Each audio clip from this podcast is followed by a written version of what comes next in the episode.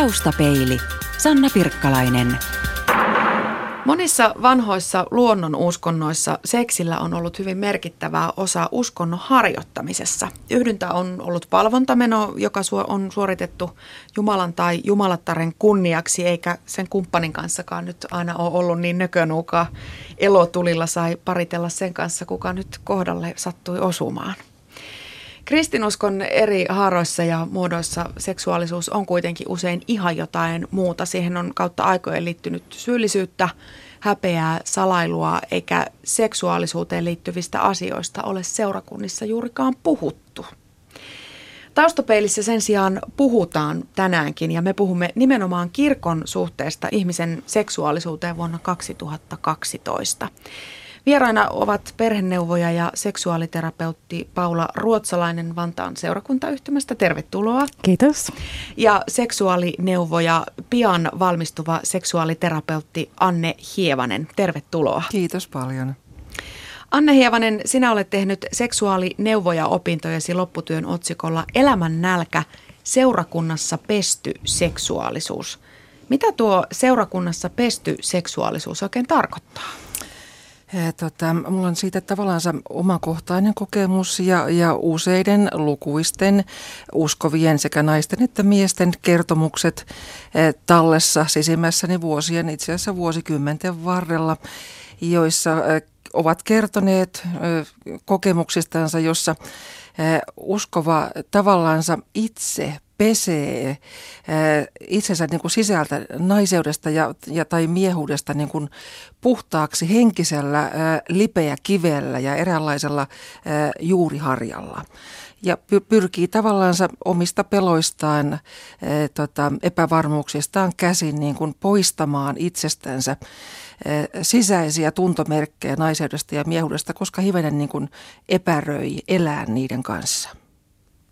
Käytät termiä peseminen. Onko se seksuaalisuus jotakin likasta, että sitä pitää jotenkin puhdistaa? No, no sillä tavalla monet ovat sen kokeneet, erityisesti tietysti ne, joilla jotain epävarmuutta sillä elämän osa-alueella on ollut, niin, niin he ovat kokeneet sen eräänlaisena pesuna.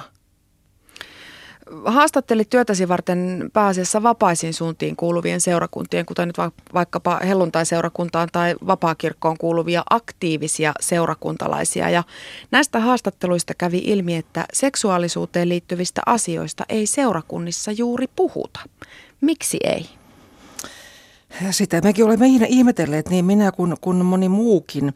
Ja tota, tavallaan tämä epäkohtahan, joka niin kuin johti tämän lopputyön aiheeseen ja sen tekemiseen, tuli siitä, että aika lailla moni seurakuntalainen oli niin kuin odottanut, että kun he antavat niin kuin tavallaansa itsensä ja, ja itse asiassa myöskin elämänsä seurakuntaan, siis he, he vievät sinne itsensä niin kuin kokonaisena, niin he ovat odottaneet, että sieltä annettaisiin ohjeet ja neuvot koko elämään.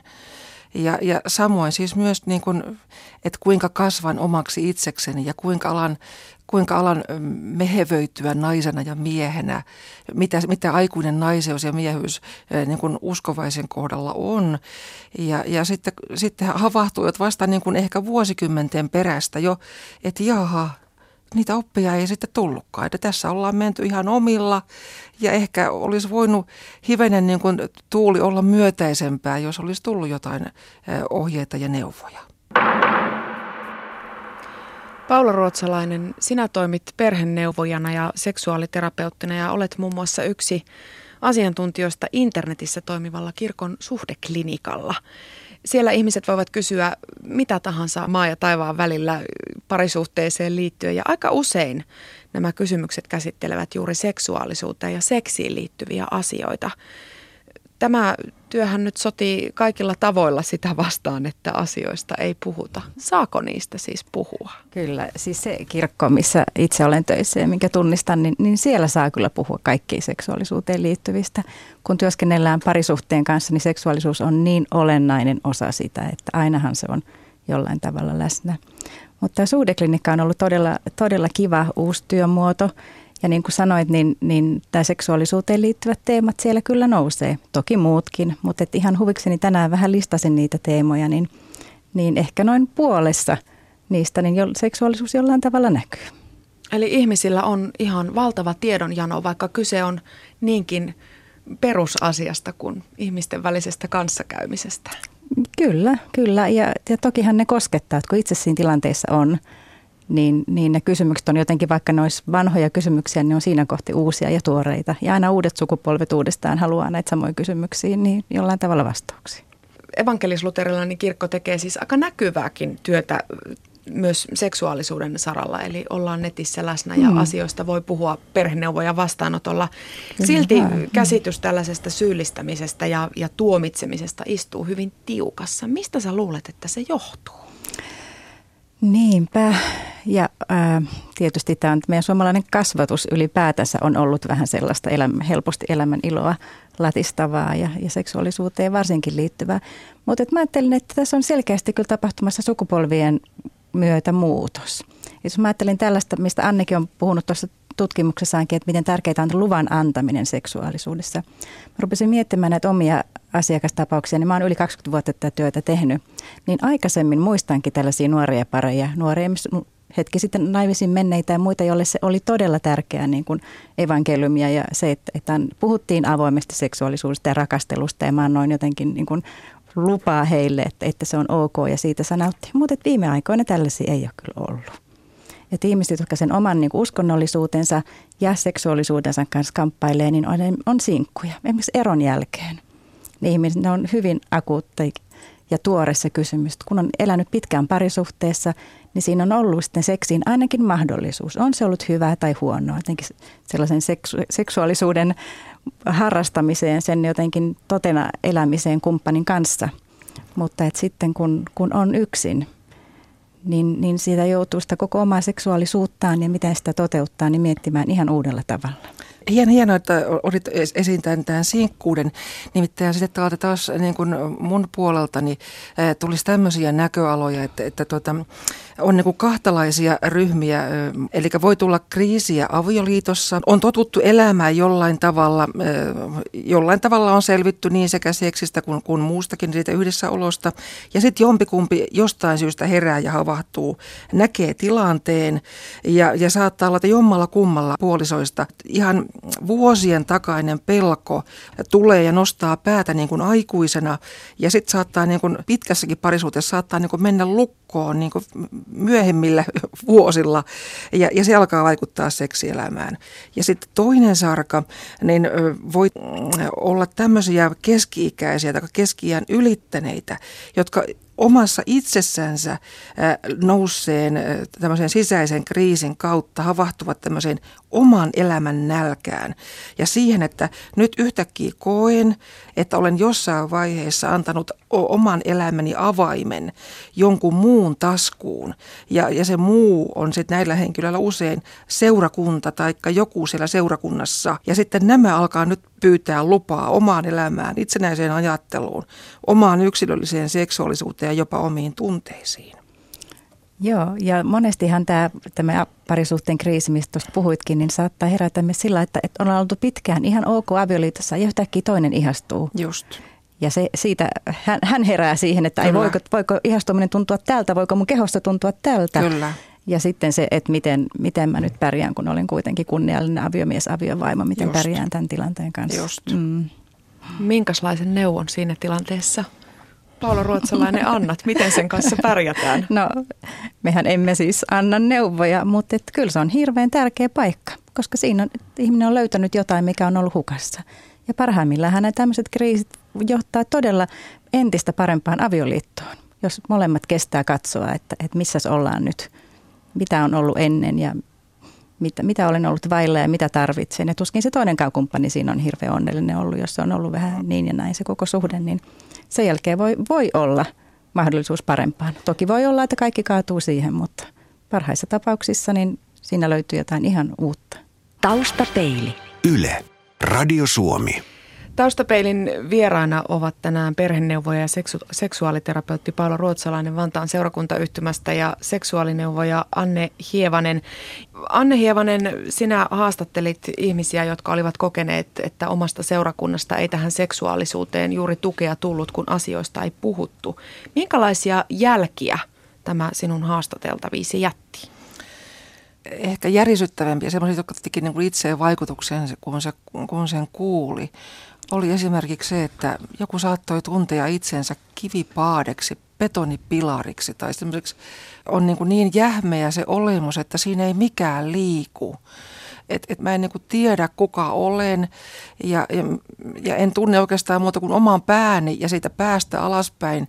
Kaikki on niin kuin semmoista katvealueella olevaa, että mä en tunnista omaa kehoani ja, ja sitä kautta kysyn, että mikä olen, mitä tässä saa tehdä ja enkä tiedä, että mitenkä tästä tilanteesta voisi päästä pois.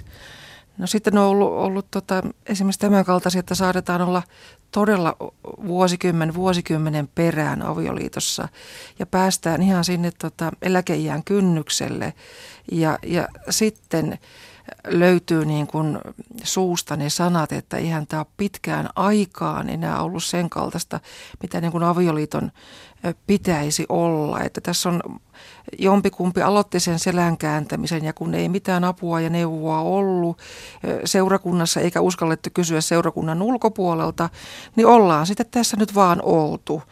Ja, ja, ja sitten toinenkin kääntää selän ja lopulta sitten, sitten siinä havaitaan, että ei tässä ole ei mitään mieltä. Ja sitten on, sitten on erottu seurakunnasta mahdollisesti ja, ja sitten vähintäänkin siitä kumppanista. Paula Ruotsalainen, kuinka usein sinä törmäät työssäsi siihen, että ihminen kokee seksuaalisuuteensa liittyvää syyllisyyttä tai häpeää? Joo, toki, toki nämä, nämä ovat meillä mukana. Nämähän on sikäli vähän erilaisia asioita, että syyllisyyshän nousee jostain, mitä, mitä olen tehnyt tai teen. Ja sehän on hyvin yleistä uskottomuustapauksissa, taikka sen jälkeen kun on, on tehnyt eropäätöksen niin suhteessa lapsiin. Ja häpeä on sitten taas joku semmoinen, että minä olen vääränlainen. Ja ihminen, joka miettii seksuaalista identiteettiään, että olenko homo, saanko olla homo tai jotain muita vaihtoehtoja, niin, niin häpeä on aika lähellä monesti siinä. Millä tavalla häpeä ja syyllisyyden kanssa painiskelevaa ihmistä voi sitten opastaa? Miten niistä pääsee eroon? Mm. Kauhean tärkeää on jotenkin rauhassa katsoa sinne taaksepäin niitä tilanteita, varsinkin jos on kyse häpeästä, että, että mistä oikeasti on kyse. Koska välillä ihmiset kantaa myöskin ihan vääränlaista häpeää tai väärän ihmisen häpeä. Voi olla, että pariskunta, josta toinen on käyttäytynyt erittäin niin kuin epäasiallisesti, pettänyt moneen kertaan rumasti, niin silti se petetty puoliso kokee sitä häpeää muiden silmissä ja jotenkin on aivan niin kuin väärä ihminen kantamaan sitä häpeää, koska toinen on tavallaan häpeämätön eikä ota sitä omaansa. Että on kauhean tärkeää katsoa, että mistä tässä on oikeasti kyse ja tarvitseeko mun hävetä vai onko kyse siitä, että, että mä olen tämänlainen. Mä oon ehkä erilainen kuin joku muu, mutta että mä oon ihan ok ja luoman luoma tällaisena. Mun ei tarvitse hävetä sitä, mitä mä itse olen. Meillä Suomessa avun hakeminen parisuhdeongelmiin on ollut aika pitkään työ ja tuskan takana. Kynnys on ollut ihan valtavan korkea. Paula Ruotsalainen, joko me uskalletaan tunnustaa, että no tämä ei nyt ihan ehkä omin voimin onnistu. Kyllä, mä oon niitä mieltä, että tämä on hyvin paljon laskenut tämä kynnys tässä viime vuosina ja myös meille ottaa hyvin paljon yhteyttä miehet. Että säkin se ajatus, että miehet eivät koskaan tulevat väkisin raahattuina korkeintaan, niin, niin se ei pidä enää paikkansa. Että ja myöskin nuoret, nuoret parit on hyvin avoimia ja valmiita hakemaan apua ja varhaisessa vaiheessa, mikä on tosi hyvä juttu. Anne Hievanen sanoi tuossa aikaisemmin, että seurakunnasta sitä apua ei tullut. Seurakunnan ulkopuolelta sitä ei tohdittu pyytää. Onko vielä vallalla sellainen käsitys, että kaikkien ongelmien kanssa pitää nimenomaan kääntyä seurakunnan puoleen ja sitten jos lähtee jollekin toisille vesille kalastamaan, niin sitten on jotenkin huono? Se on aivan ihana, että tuota, luterilainen kirkko on niin kuin tehnyt tätä perheneuvontaa ja avioparityötä jo hyvinkin pitkään ja sitä kautta on saatu niin kuin, tätä avartu, avartunutta sanomaa niin kuin liikkeelle ja sen, sieltä uskalletaan niin kuin kysyä ja, ja saada neuvoja ja näin. Mutta sitten mielestäni tällä vapaiden suuntien puolella vapaakirkko teki, to, tosin tekee myöskin tuota, omalla tavallaansa myöskin perhetyötä, mutta sitten tämä muu joukko, joukko täällä vapaissa suunnissa, niin siellä tavallaansa on vielä, vielä tota, tämän kaltaista olotilaa.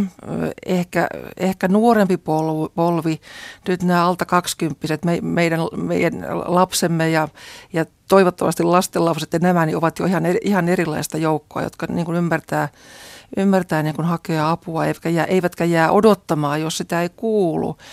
Mutta ehkä sitten, tota, mitä nyt sanoisin, neljästä kympistä ylöspäin, se, se, sen ikäluokan ihmiset ne, tuota, ovat niin kuin oppineet siihen, sille, siihen vaitonaiseen tapaan toimia ja ehkä jäävät niin kuin penkkeihin odottamaan ja, ja kuulostelemaan, että, että jos niin kuin nyt Jumala on nähnyt tämän mun ongelmani ja sen, sen puolestaan niin kuin vuosia mahdollisesti rukoillut, niin ehkä tulee joku Ilkka Iisalmelta sitten puhumaan johonkin seurakuntaan ja sanoo, että täällä on nyt varmaan joku, joka on vaikka kaksikymmentä vuotta odottanut tämmöistä tietoa, äh, mutta, mutta Mutta kaikille ei tule Ilkkaa Iisalmelta, niin, niin sitä kautta he todellakin toivoisi, että kumpa tämmöiset aikuiset, aikuisväestökin vapaissa suunnissa niin voisi avartua ja, ja ymmärtää, että, että apua ja neuvoa voi käydä kysymässä ihan omankin seurakunnan ulkopuolelta ja sitä sieltä saa.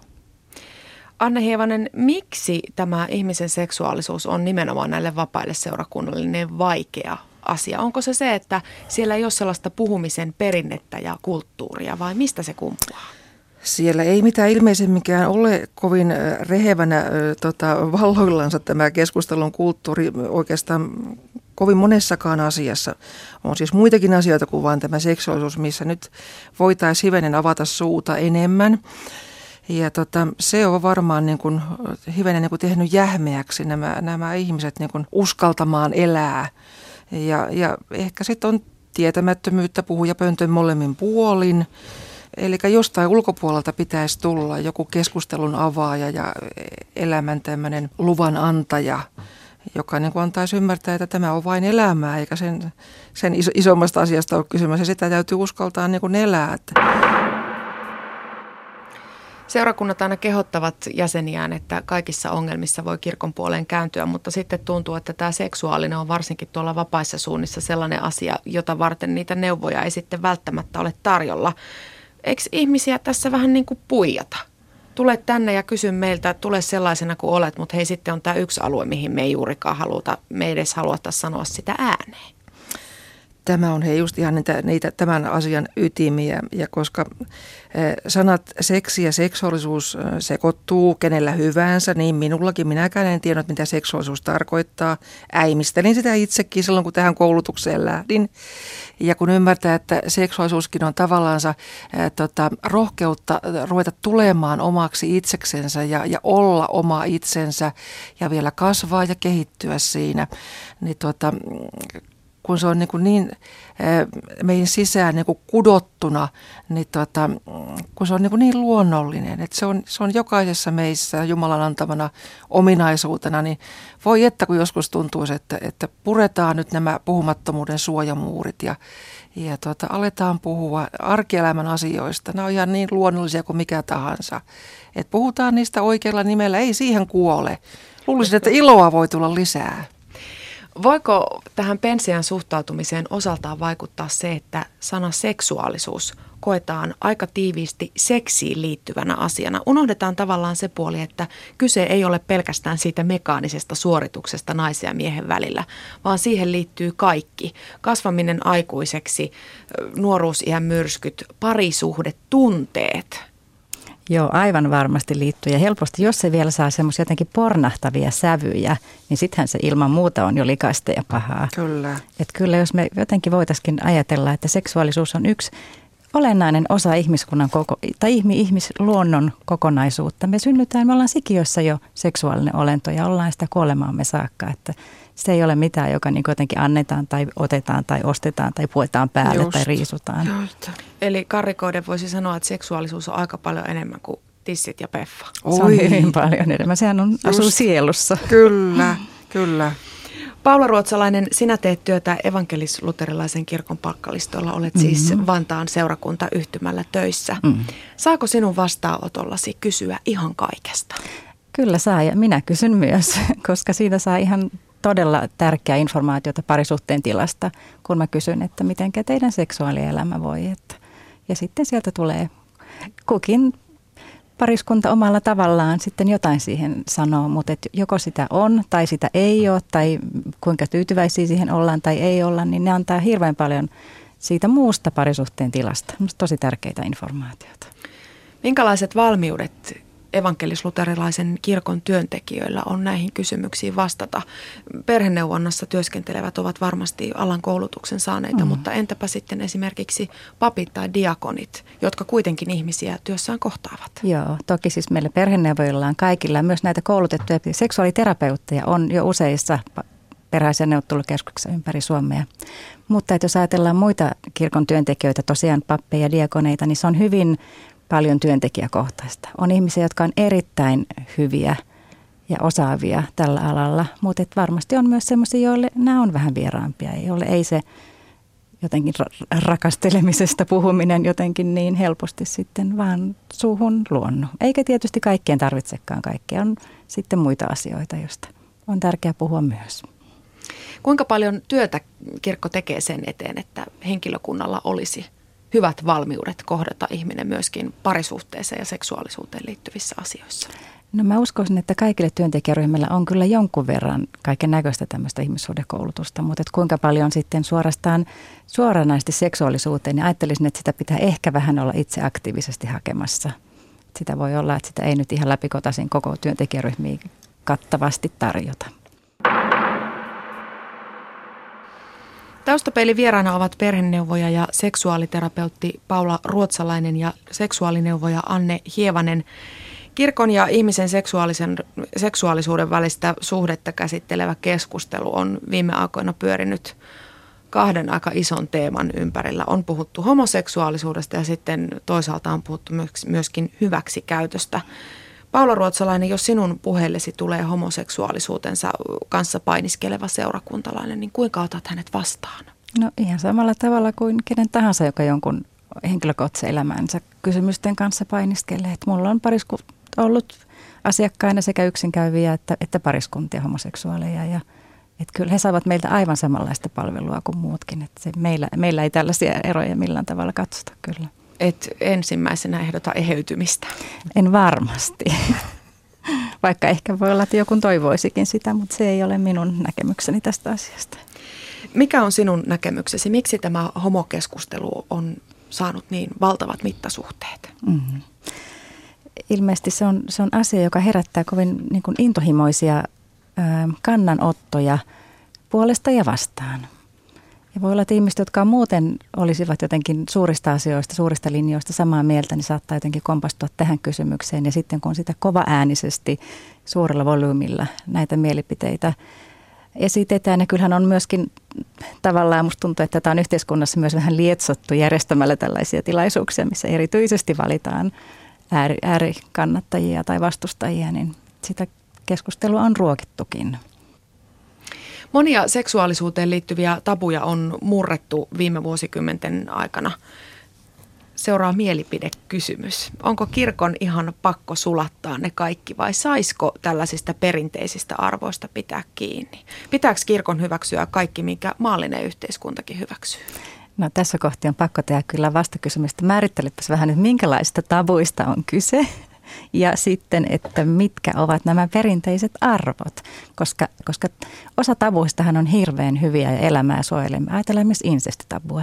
On hirveän tärkeää, että tällaisia ei missään tapauksessa ruveta murtamaan. Mutta sitten jos ajatellaan homoseksuaalisuutta tai jotain muita, niin, niin ilman muuta tämä yhteiskunta elää jo erilaisissa käsityksissä kuin joku vanhempi. Ne perinteiset arvot, niistä piti jo aiemminkin kysyä, että niihin aika usein vedotaan, kun halutaan mm. puolustaa jotain vanhaa. Mitä ne perinteiset arvot on? Kuka sen määrittelee? Niinpä. Ja ne, todennäköisesti ne on eri, myöskin eri ihmisille ja erilaisista uskontokunnista tuleville hyvin erilaisia. Mutta mä ajattelin, että perinteiset arvot parhaimmillaan tarkoittaa, että niin rakkaus, rakkaudesta lähteviä, että kohdellaan kaikkia ihmisiä hyvin ja kunnioittavasti. Ja eihän tällaisista arvoista saa luopua missään tapauksessa, mutta sitten jos... Jos se tarkoittaa, että, että ihmisiä niin kuin syrjitään tai muuta, niin, niin sitten mun mielestä ollaan taas tästä rakkauden arvosta niin kuin siirrytty jonnekin ihan muualle. Etenkin herätysliikkeiden piirissä on viime aikoina noussut esiin myöskin näitä hyväksikäyttötapauksia. Anne Hievanen, mistä ne sinun mielestäsi kertovat? Onko oltu liian pitkään hiljaa? Eh, joo, itse asiassa veit sanat suustani. Joo, siis on oltu liian pitkään hiljaa ja tota, ehkä siihen liittyy sekin, että on niin kuin ajettu oma elämä alas. Tavallaan se niin kuin ajettu alas omaa naiseutta ja miehuutta, ja kun sitä ei ole päästy kokemaan, niin ollaan jotenkin niin kuin, jossain mielessä niin kuin raakoja sisältä. Ei ole päästy niin kuin ulkoiset raamit ja ikä näyttää, että nyt ollaan niin kuin aikuisia, mutta sisältä voi olla niin kuin vielä ihan semmoista niin kuin raakiletta. Ja, ja sitten kun ollaan semmoisen niin kuin epätietoisuuden tilassa, että mikä on oikein, mitä saa tehdä, mitä ei saa tehdä, neuvoja ei tule, ei uskalla mennä kysymään, niin siitä voi tulla niin kuin semmoiset niin kovat pattitilanteet, että tota, sitten se niin kuin edesauttaa johonkin irtiottoihin, mitkä tulee, niin kuin, saattaa niin kuin ryöpsähtää käsistä nämä asiat. Taustapeilin vieraana ovat perheneuvoja ja seksuaaliterapeutti Paula Ruotsalainen Vantaan seurakuntayhtymästä ja seksuaalineuvoja Anne Hievanen. Anne, sinä teit seksuaalineuvoja opintojesi lopputyönä haastattelu, jossa kyselit seurakuntalaisilta heidän kokemuksistaan, seurakuntien suhteesta ihmisten seksuaalisuuteen. Jos tekisit nuo haastattelut kymmenen vuoden kuluttua, niin olisivatko vastaukset toisenlaisia? Voi, mä sydämestäni toivon. Ja haluaisin nähdä sen ajan, jolloin evankeliumin sanoma ei ole pelkkiä sanoja. Paula Ruotsalainen, mikähän se voisi olla se voima, mikä ravistaisi siitä kirkon ympäriltä sellaisen pölyttyneen käsityksen siitä, että näistä asioista ei meillä muuten puhuta? Niin, monilla ihmisillä on aivan kyllä suotta sellainen luulo. Toivottavasti tämä, tämä ohjelma tekee sitä, ja toivottavasti ihmiset uskaltautuvat tänne city piste fi suhdeklinikkaan katsomaan, millä tavalla kirkon perheneuvojat vastaavat nuorten aikuisten kysymyksiin, ja ehkä jopa, jospa ihmiset uskaltautuisivat itse tulemaan keskustelemaan meidän luokse ja ottamaan yhteyttä, niin he näkisivät, että me ollaan ihan avarakatseisia ja suvaitsevaisia ja ystävällisiä, mukavia ihmisiä. Just. Meidän voi kyllä puhua. Just. Ja sitä kautta, kun näkee jonkun, vaikka omassa seurakunnassa tai vaikka edes naapuriseurakunnassa, josta niin kuin näkyy ulospäin, että, että siinä ihmisessä on tapahtunut jotain. Ja sitten kun uteliaana tietysti mennään kysymään, että no mikä se nyt on. Ja kun sitten kuulee, että, että mikä on ollut se avain uuteen ulkomuotoon, uuteen valoon, joka niin kuin tavallaan sädehtii ihmisestä, niin mun mielestä tämmöiset on ihan parhaita käytännön esimerkkejä. Nähdä, että jollekin on tapahtunut jotain, ja silloin voin haluta, että mä haluan tota samaa. Taustapeili. Yle. Radio Suomi.